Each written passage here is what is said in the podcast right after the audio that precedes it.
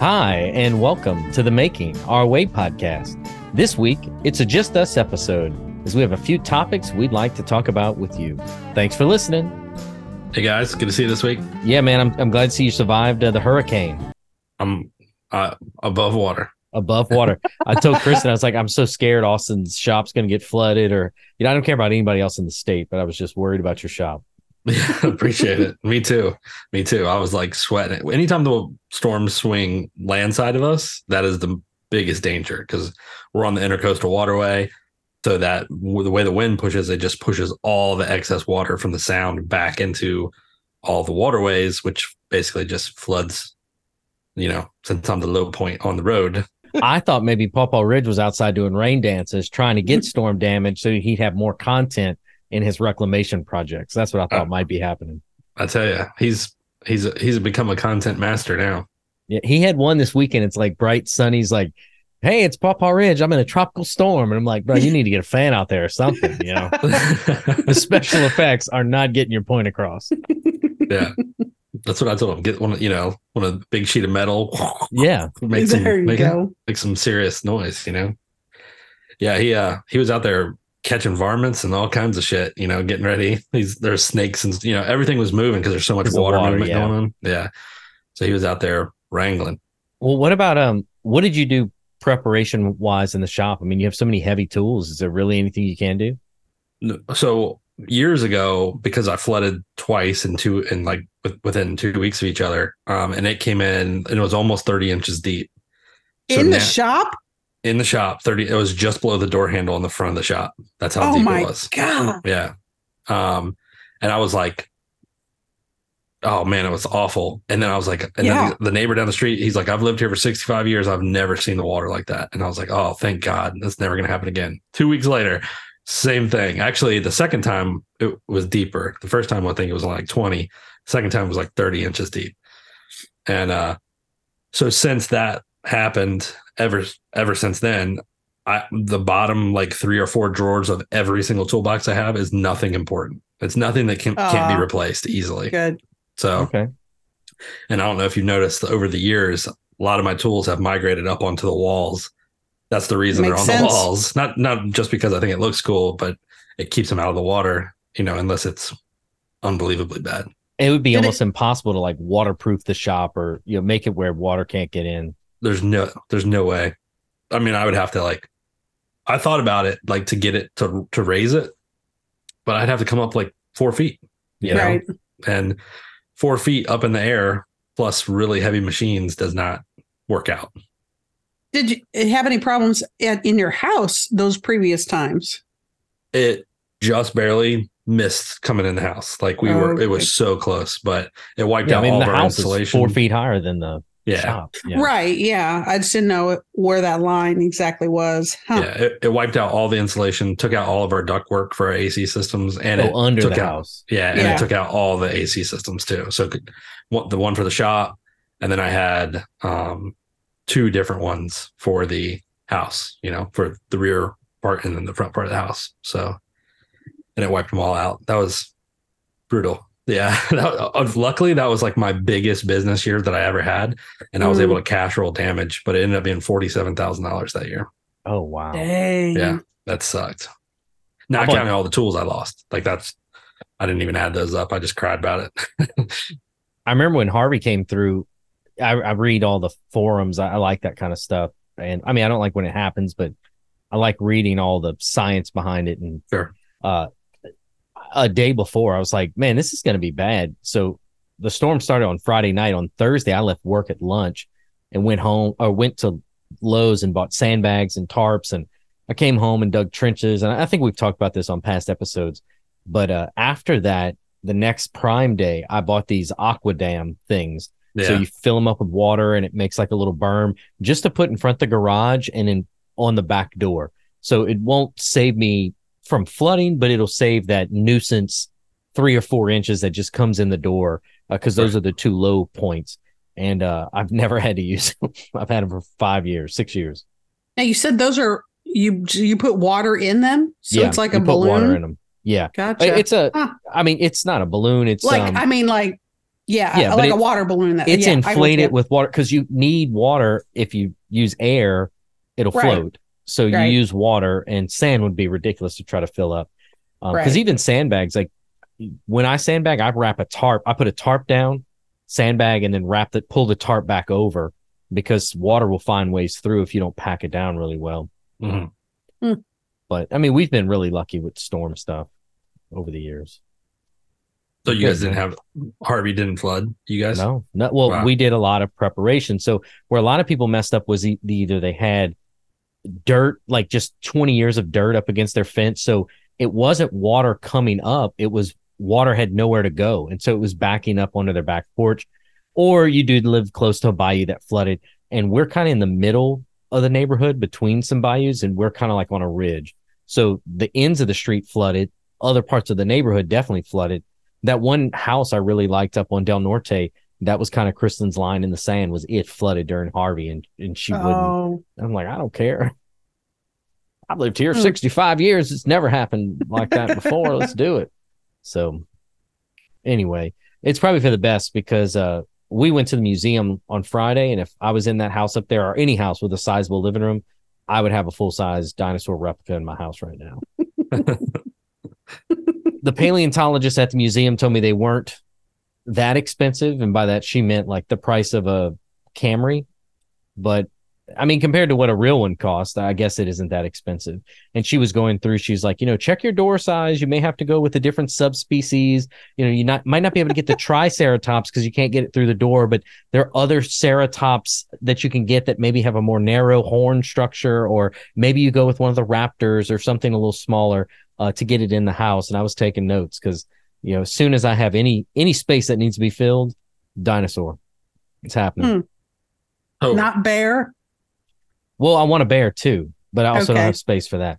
You know what's funny about the bear thing? Like, I would never kill that, and it's right. and it's not like i I'm not a bleeding heart or anything. I just I have no business doing anything with that. I don't need it for a code. I don't. It's not threatening me in any. If I lived out in the mountains or something, I was worried about my dogs or livestock or. In the city of Houston, bears are no threat to me, and so I just can't conceive of a scenario where I would travel out of my way to hunt a bear for that na- for that reason. Um, I'm just not that kind of hunter. I'm I'm actually all fine with trophy hunting and stuff like that. Fine with uh you know nuisance animals, or even when they go and they um you know harvest animals that are past their prime or aggressive, you know for conservation fundraising. I think those are good programs, but I just can't figure out a scenario where I harvest a bear like that. But a dinosaur, it's just cast. It's not a real animal, so they've been dead a little while. Yeah. I'd shoot the fuck out of a bear. I don't care. Well, if it was at your in your yard, yeah, Yeah, you but you guys have them there, don't you, yeah, you have bears Yeah. in your yard. Yeah. Yeah. That's different. Oh, yeah, if yeah. I lived at your house, uh, that Yeah. would be a different story. you got there's a there's black bears in Louisiana, right? I'm in Houston though. I know you are, but I was just curious if Yeah, you grew yeah. up We with- had yeah. black bear crossing signs on the highway. Yeah. Yeah, like caution black bear crossing on the highway. Dude, I saw the craziest when I was coming back from surfing in the Outer Banks. I saw a Jeep um, Cherokee hit two black bears at the same time, oh, and Jesus. it just ripped the front tires off of the truck. it was crazy. It was the craziest accident I've ever seen because they were going like 65, 70, and it just folded all of the running gear of the truck. All, the wheels shot out the back. And when you looked, it looked like there was wheels, but it was two black bears underneath rolling. I've seen so many videos lately of human encounters with bears too. I don't know Me because too. I po- okay, so I didn't know if it was because I posted that video on Friday or if there's just more human encounters with bears recently. I think it's just more human encounters with bears with My- cell phones. favorite one is there's definitely these like city folk at a cabin or something, and they're like, "Oh, hey, cutie, hey," and this bear's like Wow. they're on a patio, and this bear's on a uh, down at the bottom, and he sees him and he just starts walking around there like, "Oh my god, look how cute he is! Oh my god, get a picture!" And he's coming up the stairs, and there's like a, a waist high gate, and this guy in the back goes, "I don't think that gate's locked." And it doesn't matter. The bear like stands up on it and just rolls over the gate, and then everyone takes off running. It was like, what did y'all think was gonna happen? Dude, people are, are so Disneyfied. And Oh, uh, yes. I'm sure you It- saw the one where the guy's like opening the gate and he's like telling the bear to leave. Oh, yeah, The bear takes a swipe at him. I think you Yeah. sent that one to me. Yeah. Dude, Yeah. that guy was so lucky. I showed it to my kids, and they're like, "That is the bravest guy I've ever seen." I'm like, "That is the drunkest guy I've ever Yeah. seen." Yeah. He was just trying for attention more than anything, just plain old ignorant. Yeah. We went to the museum Friday and I saw the um I saw the bear, I posted it, and uh the dinosaurs, I posted some of them. And we Did were just put kind your watch on that thing, or was that watch on there? no, so that's what I was gonna say. Oh, they okay. have like a little space wing. It's so pathetic. I guess NASA keeps all the good stuff. It's kind of like a little side annex hallway. And at first, Kristen was so excited because she's like, "Oh my god, that's moon dirt that they're growing." There's like a big thing where they're growing plants, and I'm like, "No, Kristen, it says it's simulated." So they've mixed this dirt based off of what chemical composition is from the samples. It's not actual moon dirt, and Right. um, and then there's just like one cabinet with two spacesuits, a cabinet with a Mercury capsule, and then um some photo op things, and then like maybe some meteorite slices. And I was looking at the spacesuit, and it had that Omega Speedmaster, which is the Moon Watch, on um on its wrist. I thought that was really really neat, like just attention to detail.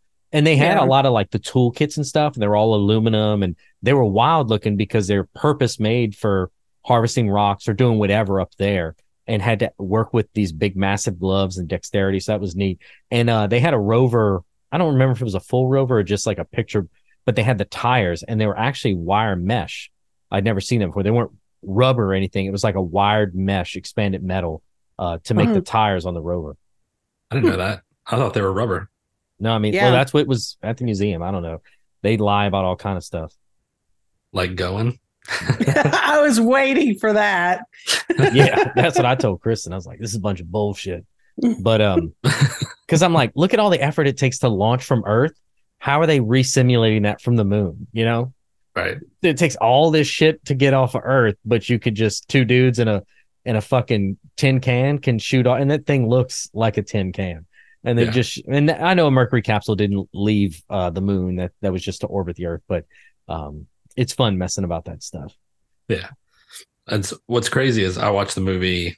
Was it Apollo 13? hmm And they're like using slide rules. And I was like, Mom, what is that? And she's like, That's a slide rule. That's what we use before calculators. I'm like, You went to the moon before we used calculators? Like, Yeah. what kind of- this is crazy.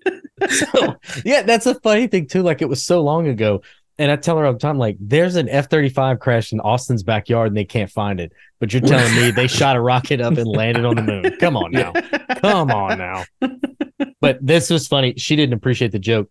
Uh, there was a thing where it went through all the missions and who was on them. And so it's like Apollo 9, Apollo 10, Apollo 11, 12, Apollo 14, 15. And I said, What happened to Apollo 13? And she's like, Real funny. Ha ha ha. Had to get the dad joke in.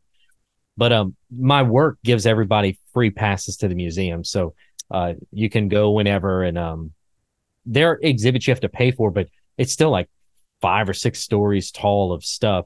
um, Wow. the Natural History Museum. So we were like, let's just do two floors today, and then we'll come back in a month and do two other floors. And and so we did dinosaurs, and we did um like all the seashells. They had like conch shells, and so that was something I remember when I was a kid. Like my grandma had conch shells. Like I remember going and like shells were a much bigger thing. And now, I mean, maybe little bullshit shells from a gift shop, but I don't know anybody with a legit conch shell at their house. Me. You got some on right Mhm. when you walk Well, in the door. because you that table? lived, Uh, yeah, you know lived on the they are. water. Yeah. We- we- You just got to wait till a storm, a big storm, all of them will come in. So you'll see, and there's hundred after a storm, there's hundreds of people on the beach, and they're all looking Mhm. for big shells that washed in. And I'm looking for Blackbeard's treasure Yeah. because, like, uh, the uh, the blooms, what are Sure. they called? Bouillon Doubloons? doubloons. Yeah. Yeah, they'll they'll wash up. So a guy found one like 50 miles from me. Uh, after the last storm, he found one or two of them washed up on the beach. You can get uh, Hmm. shark teeth around your house too, huh? Oh yeah, like crazy. So my brother-in-law, he just bought a sand pit um where they dig for construction purposes. And I asked him like, how far down is your sand pit? He's like, right now we're at 80 feet. Oh And my I- gosh. I was like, all right. So what's the deal? Like when are we going meg tooth hunting? And he's like, Yeah. he's like, I gotta go 40 more feet and then we'll be in the right layer. I was like, dude, as soon as you get to 40 more feet, let me know because Wow. I'm coming and we're gonna do this. So Yeah. So that's the big exhibit at the museum right now is the Megadon or whatever the hell it's called. Yeah. uh, giant shark. They're cool, man. I wanted to buy one for my kids, like the, the Meg tooth, Yeah. but they are super pricey. like if you get Well, a you- intact one that's big, the smaller ones are cheap. But Well, that's- if you could like a six find inch one- one. Yeah, if you could find one, that's that's a better story. Oh Anyway. yeah, and I was going to take the kids with me. Like, let's go Right, find yeah. these things. You know? you know it's mind blowing when you go to the museum and kind of just take your time you get away from the marquee exhibits and you get into kind of the stuff that you don't think about like the giant sloth so there was a skeleton of it and i'm like can you imagine that fuck you want to talk about take out a jeep cherokee Right. you know that thing would be a problem you know right. Yeah. and even you know mammoths or whatever and, and saber tooth cats but they're all kind of cats oh what about you know that bird from up the movie up with the animated with the balloons Yeah, It's yeah. a- I think mm-hmm. that bird is like a real bird, but it was, Evan? but it's extinct because they had one of these giant. I'm like, no, that is some Jurassic Park shit. And you read the thing, it's like it was a herbivore, you know, didn't. I'm like, no, that's a giant. It's an eight foot tall bird. Yeah, I Isn't like that- how they're like herbivore. Bullshit. Every bird I know. How is do a- you know? Again, science, will. science. Trust the science. Yeah, you mean your best fucking guess. When I was a kid, dinosaurs were naked. Now they got feathers. Well, all these all these people that get chickens and they're like, "Oh, I I feed my chickens a vegetarian diet. My vegetarian bullshit. You should see them motherfuckers swallowing a mouse. Or around here, they just Yeah. they devour lizards and Lizards and snakes. Yeah. Yeah. Yep. Oh, a snake comes in, they Yep. fuck that snake up. There's like ten of them Mhm. balancing on that snake.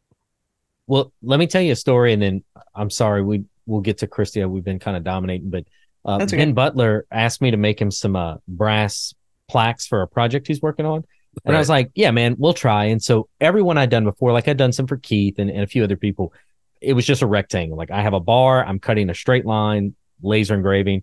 It's on you to square it up. I ain't fucking with all that. I'm you're getting the laser out of me. The rest is on you, bro. Well, Ben says, Hey, I'm gonna send you the file, and the file is like this crazy oval.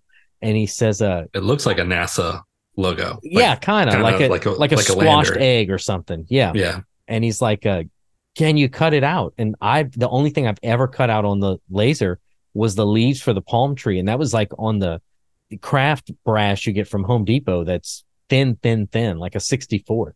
And the stuff I'm making these out of are um a, a 30 second, I guess. Um, and I was like, fuck, I don't know, man. I've I've never done anything that that thick. I think it was a 0.064. That's a 30 second Austin, something like that. And um I read the laser guidance. It says they can do to 0.05 thickness. 064 is 16th. 16th. Okay, so it was a 16th. And um it said it can do to 0.05. And I was like, well, I mean, you can always just do more, right? And so I spent Friday figuring it out to get it to cut these plates, and it did. It did awesome. But to get there, I was doing test cuts on squares, just one inch squares, trying to get the settings right. And because sometimes what you'll do is you don't do the same thing over and over. You'll do different frequencies and speeds so that you kind of attack. Like if there's something that's being resistant, you hit it with a different frequency and then you go back to the original until you run cycles. Because if you just keep running the same thing, it, it could build up a, a resistance or, or you heat treatment basically. And so I had read that the problem with brass is it melt. It has such a low melting point that the laser is heating it up so much and the kerf is so thin that it's actually just re-welding itself. That you stop Oh. cutting eventually and it's just welding itself back together. And what you have to do is do this thing called a wobble. And what a, the wobble is, is it instead of a straight line, the laser beam goes in loops. So like you were welding or something, you know, it's like little circles. Oh, But okay. That's enough to break up that straight line weld. It it kind of gives it a chance to cool before the beam passes again. And so I'm like, okay, well, I click on the wobble. I'm guessing at settings because I don't know. And I'm going over there and the laser's just like really walking over. Man, I didn't think the wobble would be a quarter of an inch on each side. I'm losing half an inch width. And why is it only walking side to side and not up and down? Like the tops are still pretty straight. There's just the sides have this giant. And that's when I realized that the fan was oscillating. And every time the wind would blow in the fan, it was hitting the piece of foam that I used to, you know, my home PPE. And that foam was slightly tapping the brass just enough that it was slowly moving over. And over 100 passes, it was Oh moving over a quarter of an inch over 20 minutes in 100 passes Oh, just man. that little just tap tap tap tap and so i had to uh move the foam out the way and then after that it cut perfect and so um You would think that was the biggest face palm of the whole thing. Uh, I did all that. I got them done, and I'm one of these like when a project's done, I'm ready. Let's get it boxed up, get it in the mail, get it out of here. Box it up. I go to text him, "What's your address?" And I go, "Oh, I've got his address. It's in his email." Grab his address out the email, print out the shipping label, run to the post office, drop it off, text them, "Hey man, they're done. They're in the mail. Uh, here's the the the number, whatever." And he writes back, "Great. Here's the shipping address. I'm working in Atlanta, so here's the address. Send him to in Atlanta." And I mailed him to his house in Idaho. And oh so I turn around, I go right back to the post office. That dude had no interest in helping me whatsoever. Uh, pull this package out to put the right shipping address. Um, but Ben was cool about it. He said uh, that his wife would just forward it over because I paid for express shipping. He needed them this week, so they were delivered uh, today or yesterday, one of the days. And uh, I- I'm hoping he gets them in time. I texted him today. We'll see what he says. Yeah, he'll get them. That'll be good. But uh, yeah, I did a lot of stuff this weekend. But let's uh, hear what you've been up to, Kristen. Yeah, we've been doing just a lot of stuff around the house. I wish I could say my Maker Camp bag is finished. Uh, it's 95%, which I realize is not finished, but uh, I did get a little more of just conditioning the leather and um, getting the inside smoothed out using that slicker, you Sure. know, getting that all lined out and stuff. slicker? Yeah, yeah. Cool. So that worked really nice. Uh, sanded and finished the walnut that's going to go on the sides of the bag. So uh, the main part that I've got left that'll take a little bit of time is the handle. So I've got that to do, and then just put it together. I tested, you know, the little tacks that I'm going to use um, as far as making sure it goes into the walnut cleanly. And so when I was testing it, I was holding it with a needle nose plier and tap tap tap and then move my pliers a little bit because I don't want to like start tapping it in and then all of a sudden it goes janky and then I got it all cattywampus and stuff. So um so I just need to get a little bit of time to to finish that. But otherwise, you know, we've got a wedding this weekend. Um Lane, the youngest, is getting married. So we've got a lot of family coming in and Saturday the wedding is actually Sunday. And so Saturday evening, we're having all of the family here um, you know, all of the out of town travelers and everything. So a big get together here the night before the wedding. Are you going to sneak in the back with, right before the uh, wedding ceremony and give the, all the groomsmen a bottle of whiskey? Because that's That what will- my my mother in law did. So Okay. everybody in the groom's party was completely red faced when we walked out from the back. no, that she was that- hoping you just would pass out and not show up. Yeah. Yeah, no, I, I, I do not think uh, I'll be in, encouraging any of that. I'm pretty sure they'll all be uh, a little excited, a lot nervous, and and all that. You know, that normally comes with getting married. But uh, but yeah, I mean, everything from like the element in our hot water heater was going bad, so you know we swapped it out, and then we bought some new furniture for the back deck. Um, but it came in flat pack, which was fine. And so we, you know, got in this system of of taking it apart or getting it out of the boxes and putting it all together and stuff. But the funny thing is, reading the instru- or uh, reading the reviews, there were so many hateful reviews because they're like, "Oh my god, it took me eight hours to put Yeah, this people are- together," and and they're like. Oh, you know, the Allen wrench wasn't enough, blah, blah, blah. And I'm just like, oh, you bunch of whiners. I mean, come on. It was not complicated at all. So I'm gonna put throw out a guess that Marvin is not the an instruction reader and you are an Oh. instruction reader. Exact opposite, actually. Really? Yes. Okay. Marvin is very good about reading all the instructions of everything or anything, um, which is also why he does a really good job in his career field, you know, in True, his true, true. Um, but yeah, he takes care of the instructions. And I'm kind of like, um, you know, the dental assistant. you know, so I've got, okay, you know, screwdriver, drill, uh pliers you know i've got all of the parts here's the these these pieces Right. and those pieces and because i'll have everything you know laid out and stuff so we we were getting a really good rhythm as far as you know putting the right because it's very specific you needed to put you know Of course.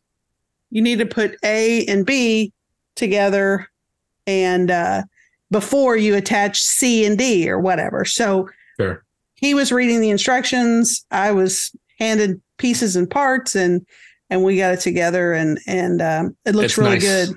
to split the roles. You always want Yeah. one that's the assembler, one that's the like Yeah. prepper or whatever you want to call it, like material prep.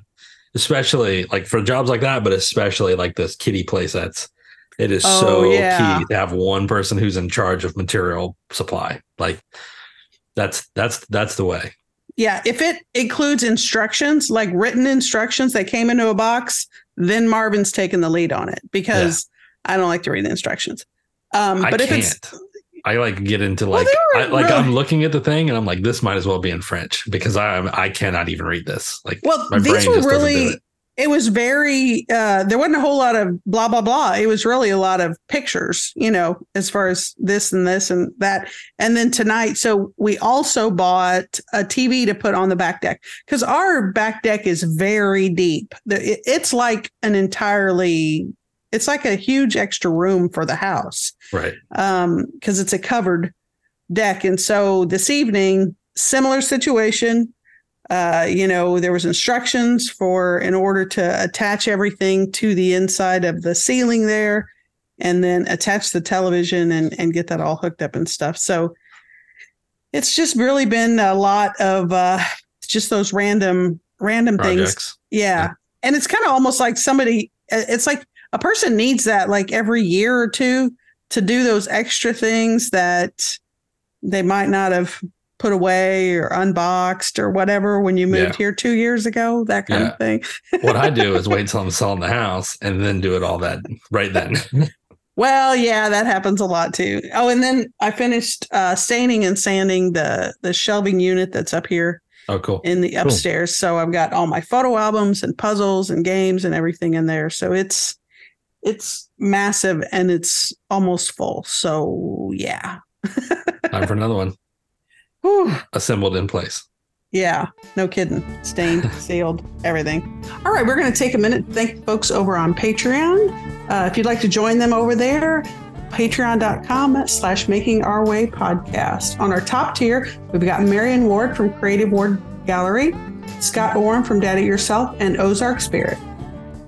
It seems like a lot of times we've had guests and we like to give them unsolicited advice. And you guys are really good at that. I'm a, as much as I hate to compliment you two, that is something you guys are really good at. Um, so I was thinking we could talk. like that the, she's like, you're the best at unsolicited advice. People don't Yeah. even want to know, and you guys are willing to tell them. Right. So first, just give up. You know, just stop what you're doing and give up. so I thought we would kind of go through a few scenarios of what would the advice be for this situation. So let's say we've got someone who's wanting to get into making as a career or as a as a side hustle where they're making some money. Uh, basic tools is all they have, uh, but they've got some, you know, some experience making a variety of things. What do you guys think? Where do you guys start as far as advice for them? All right. So let me take this one, Austin, since I'm the one who doesn't make for a living. Okay. Um, but as a hobby, if you want to make some side income as a hustle hobby, here's the first thing I'm going to tell you you're doing too much. You're doing too much. You need to find one product. You need to be known for one product because the reality is the first few of anything you make are bullshit and you should be embarrassed that you're trying to sell that. Um, you know, just because you made your first cutting board doesn't mean somebody deserves to buy that piece of shit. Um, you need to at least you need to give stuff away to everyone in your family and your wife tell you, don't you dare bring another cutting board in this house. At that point, you've made enough cutting boards that you possibly can start selling them. If you think I'm going to just start doing woodworking and I'm going to make cutting boards because you know that's the first thing, um, you're you're not there yet. And the reason you're not having success is because you don't have a product that you come across as an expert that's encouraging people to give you money for it. So I would say start simple, um, small gifts. Think of think of things that it's easy to get the money for. Right, a five thousand dollar table would be great, but if you're having the conversation of I want a side hustle, you're probably not at the five thousand dollar table area.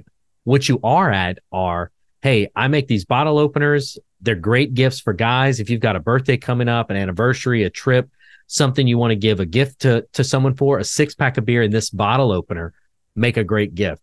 or you know something anything that you can kind of pair together and you convince them like hey 20 bucks for this item i make and you pair it with this thing from the store and you've got a very thoughtful personalized gift and so what would you tell somebody as far as like that example as far as how and where to sell it. Because like i had thought if i were to ever do making as a full-time or even where i wanted to actually sell things when i was making things for our wedding i really enjoyed that. So i thought that that was you know something that a person might want to take into consideration. But then i was thinking okay my sales market is wedding planners or wedding venues or places where brides are going to be. So I need to have that connection because if I can't sell it, it's pointless.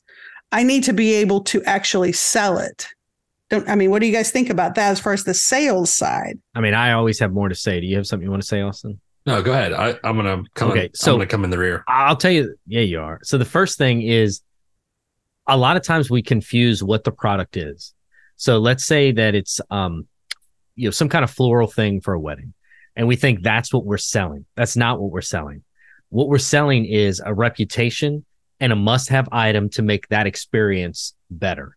So what you have to do is focus on building that reputation. So you go, well, I want to sell and I'm going to go on Etsy. Well, what you've just done is you've become lost in a sea of very similar products that you probably can't compete with price wise if you have digital things and you can just throw them up there and, and it's just fishing in a big ocean, that's probably fine. But if you're going to make something that takes time and needs to be shipped and all these other things that you're not prepared for as you start out, you're going to have a problem. What you need to do is start on your circle, advertise, advertise, advertise yourself on social media to where you are. I'm the my pillow guy, and this is what I do, and I make pillows. I'm the bottle opener guy, and I make bottle openers, and they're great because of this. And a thousand other people can make bottle openers, but I'm the bottle opener guy. And if you want to get a bottle opener, I have them in stock. I can make them quick. I can get you exactly what you need. But I also would say this if you're just starting out, I would caution against over personalization. If you have a laser, that's one thing, but I wouldn't get into specific woods and this style and these cuts and these. This is my bottle opener. I'm the walnut bottle opener guy. I'm the maple walnut glue up guy or girl. Uh, whatever it is, just find something and keep pushing it so much that when people see your item, they're like, wow, of all the bottle openers I've seen, this one really stands up on its own. And when you have a product like that, the reputation builds. And then what you get into is you'll have an online community of people. I'm always amazed by the EDC guys, the guys that are buying Austin's pins. Yeah. Because they are hyper aggressive about releases and drops and when things come out. And so you go from the walnut guy and you go, Hey, I'm going to do a special limited run of Padauk bottle openers I've got 15 of them. They're going to drop on Friday, and it's a feeding frenzy. And then you can sell at your pace and, and your rhythm. The other one is like you're saying, Christy, if you're going to do wedding stuff, you've got to get the tie ins locally. And if you can't get an inroad locally, you're never going to get an inroad, you know, in a at a bigger scale. So you have to hyper focus on what it is that you're making and how it makes the buyer's life or uh, scenario or their mood, their environment, how it makes it better. Because it's not about a bottle opener. I've got 500 of them. It's about what about this product makes the experience, makes this unique, makes you know, oh, this is a baseball bat bottle opener. This is a, you know, whatever it makes it unique and special. And then that builds a story. Stories are always great. But look at the brands and the people that you flock to, because we're all different and look at the brands and the people and the ones you follow and the, the things you flock to. You think there's anything special about Mr. DiResta's ice pick? I mean, if anything, I don't even know if they're the highest, you know, they're they're made by hand. It's not like this is a precision environment, but it's what it is. It's he's selling you, here's a taste of what it's like to be Jimmy DiResta. Here's a tool I used, and that's what you're buying. That's what you're paying 80 bucks for, whatever they go for. Well, and I think too, as far as like the the ice pick, he has continually improved it. You know, with the sheath, with the little ring, with the magnet, okay. with those kind so of I'll things. Say this. That, yeah, are they improvements or are they another well, version features. for your for your hyper audience to grab? Exactly. Yes, and I, I think there's some. It's kind of dual purpose, really you know because then oh well now i've got one that i can hang on a hook or now i've got one that i can magnetize or now i've got one with a level so i think there's definitely uh, some benefit to that too all right go yeah. ahead austin i talked to them uh, i mean i think you really you covered it i mean the, i i like to when people are getting ready to start a business, there's certain things that I always tell them to start with. Number one, go to every social platform and secure the name. Number two, secure the website name. You know, you, those are those are things that people o- overthink or underthink, I guess. Um, and then they're like, "Oh man, somebody's got my name on Facebook. Somebody's got my name on YouTube." I'm like, "Well, you didn't do enough research. Like, you should have been solidifying everything across the all the platforms." In that vein, another one is secure a bank account. You know, Christy can talk more eloquently than I can, but I'll tell you the number one thing that my friends come and talk to me about, and it bothers the fuck out of me, is why don't you have an LLC? You could be claiming all that. Claiming what? I'm not claiming any income.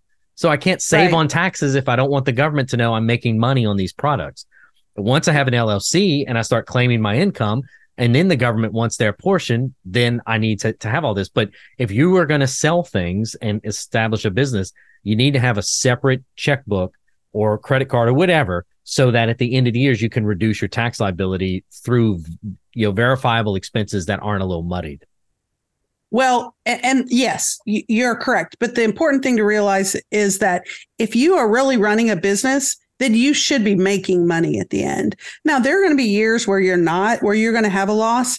But if you take a loss, take a loss, take a loss. All of a sudden, the IRS is going to say that is not a business. That is a hobby. Therefore, you must report the income, but you cannot take the deduction for the expenses.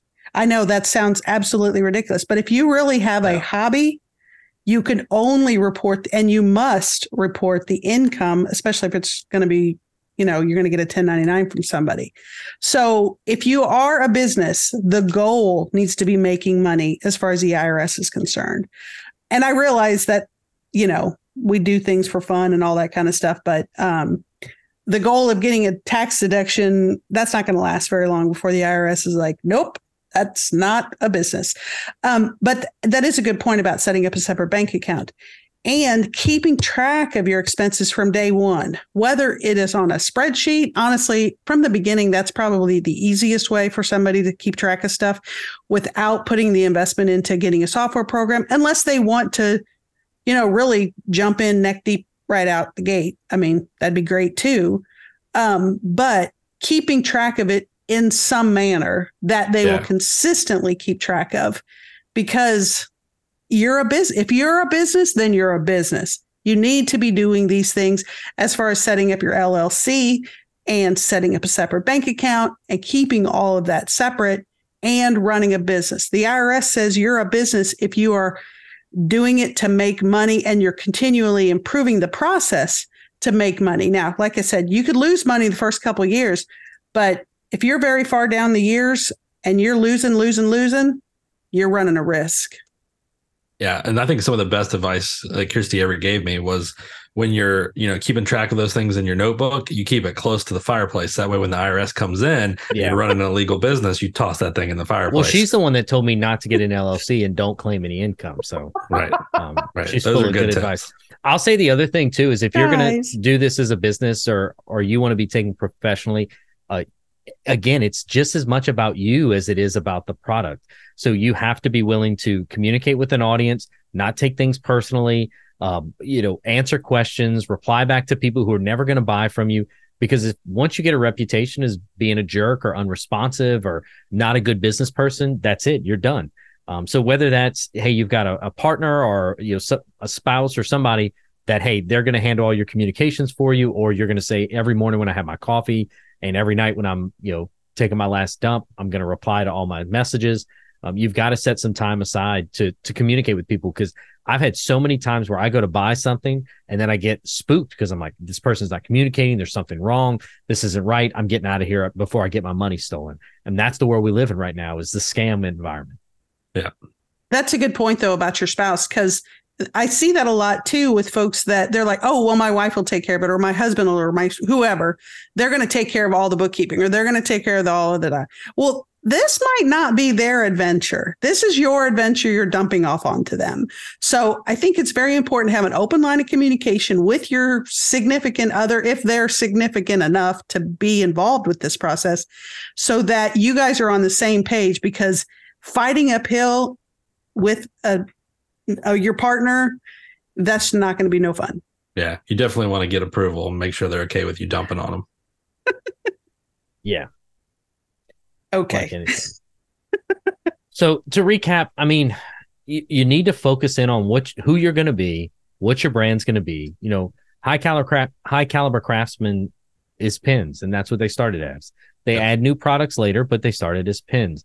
Um, any you go back, you can name any company. They all started with Nike had a shoe, Apple had a 2C. I mean, they all started with one product and then they built from there. The ones that try to get the complicated menu, I don't know if y'all have Raising Cane's where you're from, but the Mhm. reason Raising Cane's made is because they have one thing: it's chicken fingers. And when you're only doing one thing, you can become a master at it. Uh, the, think how many times you go in a restaurant, the menu's seven pages long, and I'm like, I don't even know what to order, what to pick. Right. Yeah. Um, don't overwhelm yourself. Other people are going to do other things better. Uh, you've got to drill in and become a master of something, and then when you build a reputation, you can add in complementary products. Uh, that would be my suggestion to someone who's looking to get some hobby income. All right. Now, what if Well, we wait, took? one more thing. One more thing. Yep. And then you, we had talked about where to sell things. Again, think about your audience. If your audience is online, you need to sell things that are small enough that you can ship easy. If your Right. audience is in your neighborhood, then you can sell cornhole boards or things like that. And I'm not saying you can't ship those things, but be in, be mindful. If you're going to the market, you need to carry this shit to your table, but you also have someone who can carry it home so you can make bigger things. If you think you're going to ship from home, it needs to be stuff that can fit in a box, and you should go check the the rates because I just bought uh 20 yards of canvas and paid $140 in shipping, and it was a little taken aback. I don't know how many online metal orders I've built a cart and then I canceled because when I see the shipping. Um, Yeah. So think about the weight of your product, the size of your product, and what the shipping's going to do to your price. Yep. True. True. and be prepared because shipping goes up fast. Shipping it right now is double the price of what it was when I started my business, which was I don't know Wow. eight years ago. Jesus. My second business, yeah. So Hmm. All right. What about a second scenario where we've got somebody who's been a maker for uh, a number of years and they just have trying to figure out how to reach that next level, how to take it full time, maybe, Yep. or expand? What's give our up, advice sell for all your tools. Just give up. No, here. Okay, so here's where the advice gets harsh. If you're sitting there, woe is me. Why can't I grow? I mean, look at Austin. Austin for years toiled at 1,500 followers and just now has found success. The reality is, if you want to grow, you have to do the things every day that it takes for you to des- deserve the growth that you're looking for. It's never going to be handed to you. The competition is stiff. There's multiple other alternatives out there. And if you're not putting in the work, putting in the hours, making your your product better, making your advertising, your online presence better, going to meetups, being social in the community, if you're not doing all those things, nothing will change. If you're not changing, nothing will change.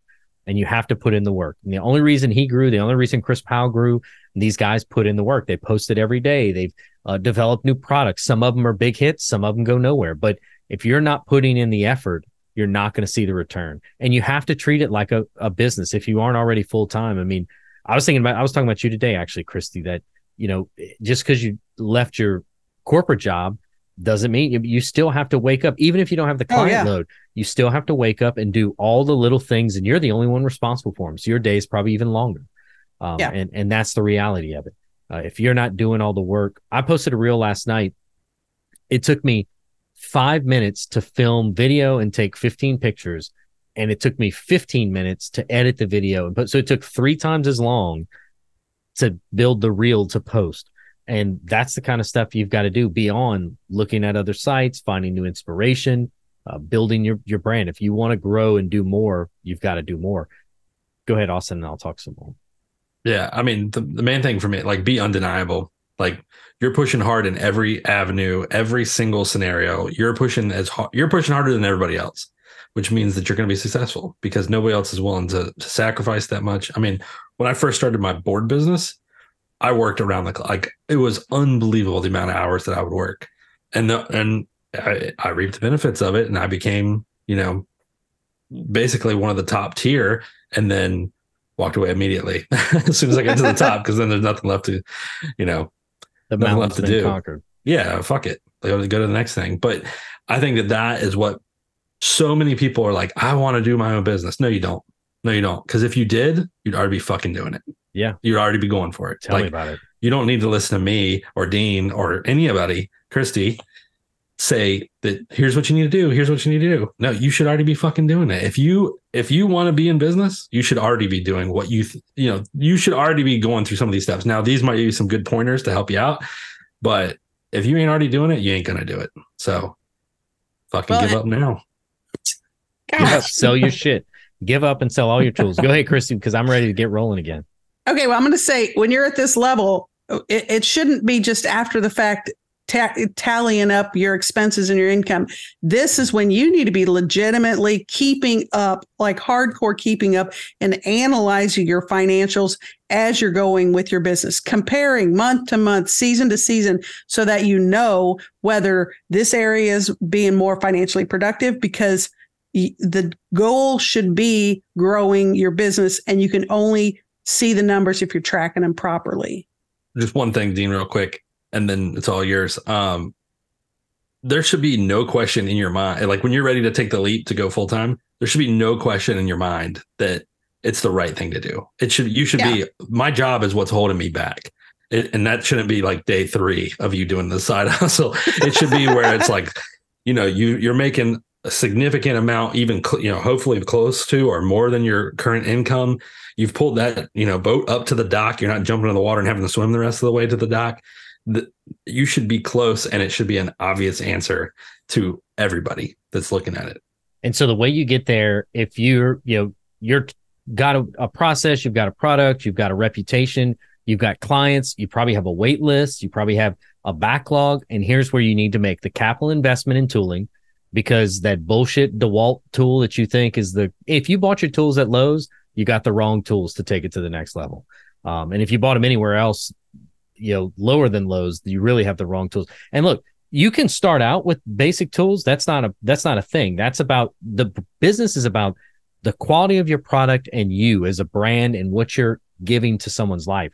But when you're ready to go to the next step, it's about scale and you need to make money off of employees. And whether those employees are digital or real life, that's where the goal should be because you have to get your margins to a point where you can sell enough items that you're making money on the margins. And the way you do that is you increase the amount of items you sell. And so you need to have employees that you pay less than the profit you're making off the, the items that they're they're selling.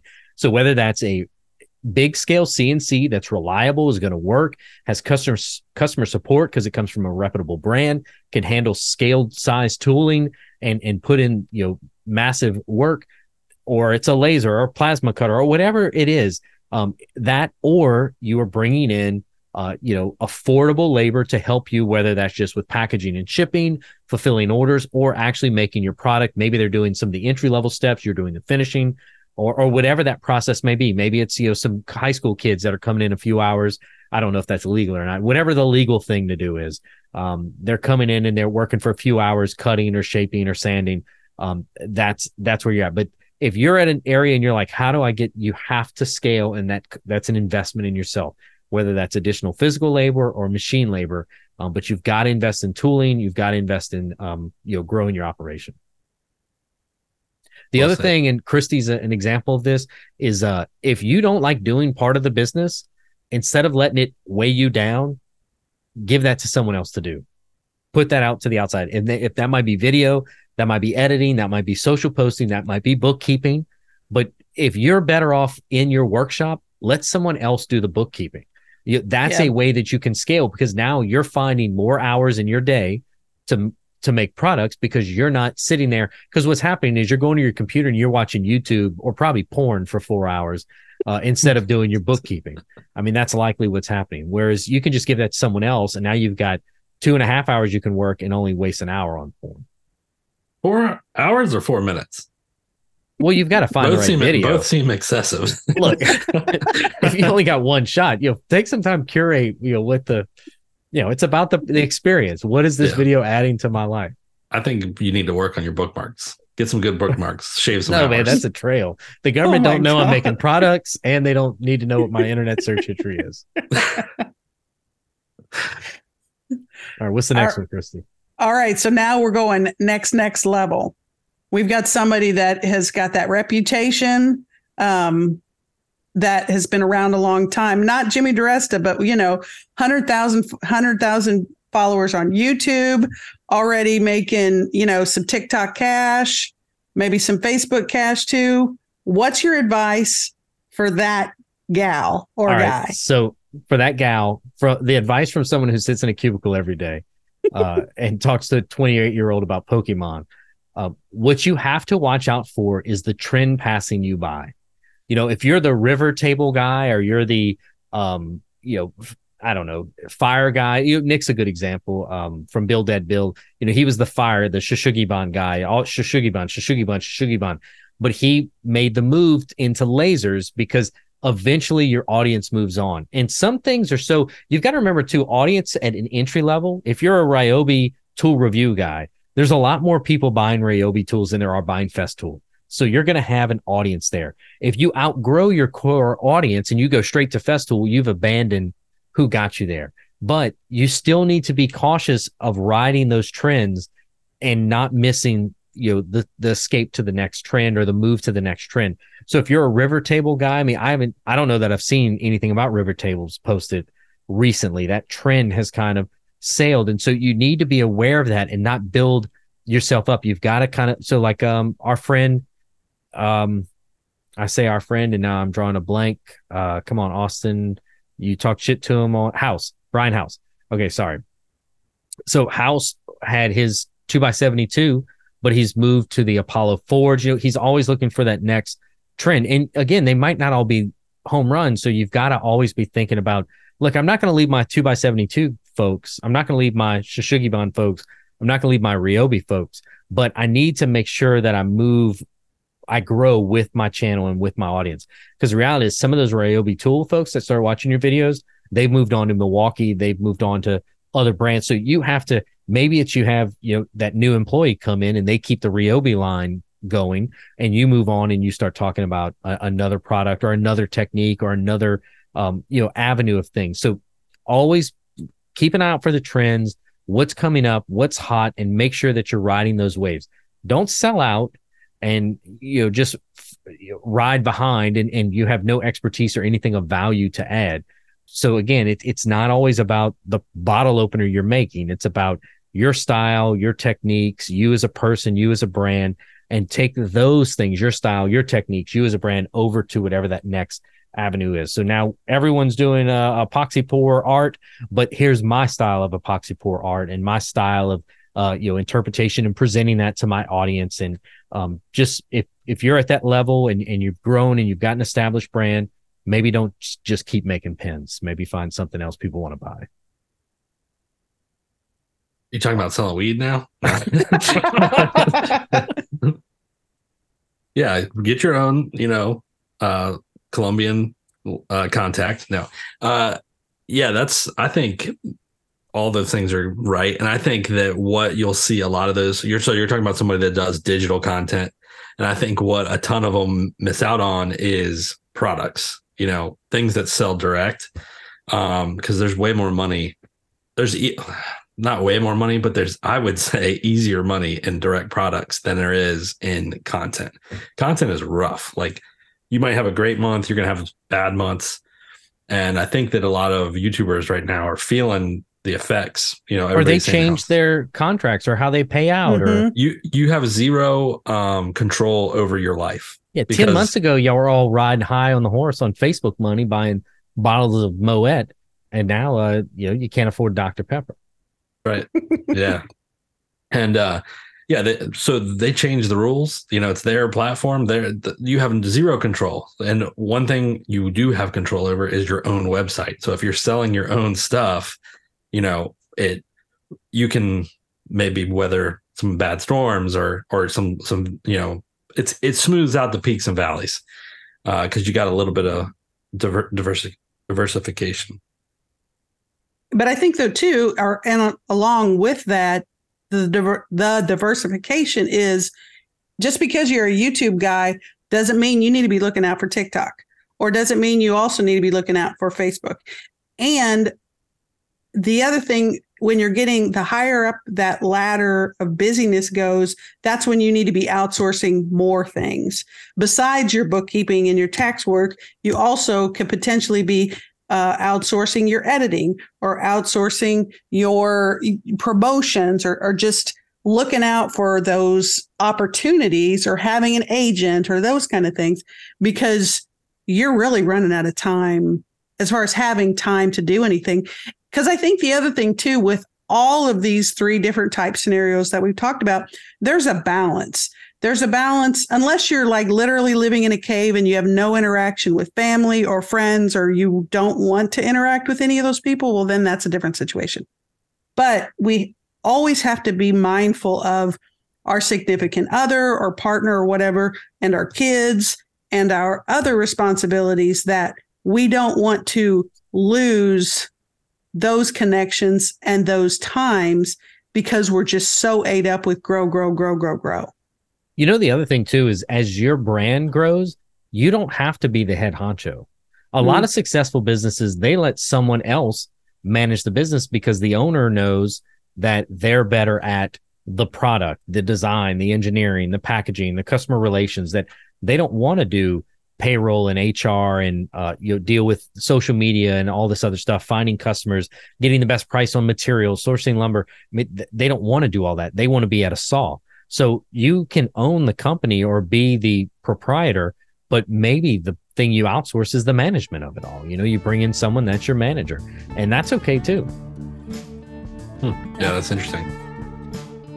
The middle tier over at Patreon, we'd like to thank Tony Langer from Langer Works, Susan Duplantis from Hearth and Garden Art, Stephanie Taddeo, and Kyle with Footwork Woodworking. So, if you guys uh, say you guys both launched a super successful YouTube career and you're no longer working in in your job and you're not doing your your your business, um, what would be the first service that you would hire out? Editing videos. Mm, yeah, really, I, I, would think that that's what you would enjoy. I hate doing it. That's why I don't have any YouTube videos because okay. it takes too long. Yeah, yeah. Um, and because w- what happens is my personality is I focus on. You know, I'm sitting there like, okay, no, no, th- uh, just a little further back. Okay, wait, let me raise the brightness, change the contrast. Um, no, no, let me, and I, I waste so much time on something yeah. that no one is noticing. Um, and that's the reason why I don't have any YouTube videos is because I can't stand. And honestly, I don't know that my computer handles. I don't know how you guys do these videos because my computer shits a bit brick every time I open up After Effects. Probably should just get a Mac and do Mac. iMovie. Maybe so. Maybe that's the problem. That'd be a great poll. Who's doing iMovie on a Mac and who's doing After Effects or you know DaVinci Resolve or something? Well, I mean, most like when you get up in the bigger people, they're probably using Adobe um, yeah, was it?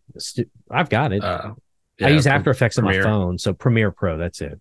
Yeah, I think if I was outsourcing anything, it'd be a camera person first, because then you're at least saving the time of move the camera or get this angle or let me bounce this off of you or whatever. So I think the the camera person would be my first person, but then editing would be the other one because, like Dean said there too, I'm going to be like, oh, uh, uh, but my chin looks a little uh, here, or you know, my and and nobody else is paying attention to that. Sure. But since I'm watching myself, I'm going to want to tweak that um, or kind of adjust that. And and those you, are not my natural areas of you know camera and editing. I think the reason Paw Paw Ridge has had such good content it's because you're sitting there like, no, the lighting's not right, or say that again, or let me get you in frame, or this shadow. I mean, how many times you just put a camera on a tripod and you don't realize your hand was in the way of the work until you watch yeah. the deal, or you were completely off center, and then when you try to rescale the photo, it's cutting. I mean, that happens to me a lot, and I get frustrated. I'm like, uh, these people. I like stories. The majority of what I post is stories, mm-hmm. and it's because I don't have to do any editing. I don't have to worry about you know the the lighting and everything. It, it's just hey here's a story. If you watch it today great. If you don't watch it i don't really care. I don't have to i'm sitting here already. I've, my last reel it's got 10 chairs or whatever or 18 shares and five saves. I'm like who the fuck's saving this? Why are you saving my posts? Are you stealing my ideas? What's going on? It was a good project. Yeah fucking thieves. It's gonna be on alibaba tomorrow. Yeah i think the so like the ideal scenario would be you have a videographer who is handling right. all production You know, Yeah. like they're doing the the ed- the the shooting, the editing, you know, posting, even posting, but potentially, you know, that would be nice. Um, yeah, I think that would be the ticket. Yep. I would hire somebody that did all of that and answered my emails because I hate answering emails. I'm so bad Well- with names when I get direct messages. Like I want to reply to everyone or even like comments on videos. I'm like, shit, what's this person's real name? Because I just know their Instagram handle or yeah. Yep. Yep, bud. Yeah. friend, Thanks, dude. pal. that's going to be Makers Camp. Hey, friend. Hey, pal. Thanks for joining us today. If you like this episode, please give us a review and subscribe. We'd love to hear from you, so reach out to us on Instagram at Making Our Way Podcast or on Patreon. You can find all of our latest individual content on Instagram or YouTube. I'm at High Caliber Craftsman. Dean is at Dean underscore Duplantis, and Christy is at Twisted Twine Woodworking. Lick it, stick it, see you later, bye. First here on Patreon, we'd like to thank Jacob from Griffin Mix, Jacob from Other Dog Design, Keith Drennan from Blackthorn Concepts, Brenda McDonough from McDonough Design, Greg from Platte Valley Woodworks, Eric from Overall Makerworks, Jeff Stein, a weird guy, Dave Bauer, Caitlin Landreneau, Morley Kurt, Greg from Platte Valley Woodworks, the Grant Alexander, Jen Griffin, the Black Sheep, Brian from Moonshine Leatherworks, the Makeshift Podcast, Maritime Knife Supply, Henry and HT1 Metalworks, Brad Harrison from Brad's Customs, Steve Delaney from One Old School Pirate, Kelsey Watson, Dan Gallagher from Goofballs by Dan, Chris Powell from Full Steam Design, Spaghetti and Waffles, Rebecca Johansson, Ira Housework, Justin from Bear Naked, Brendan McDonough from McDonough Designs, and Ed Johns from ButtJoints.com.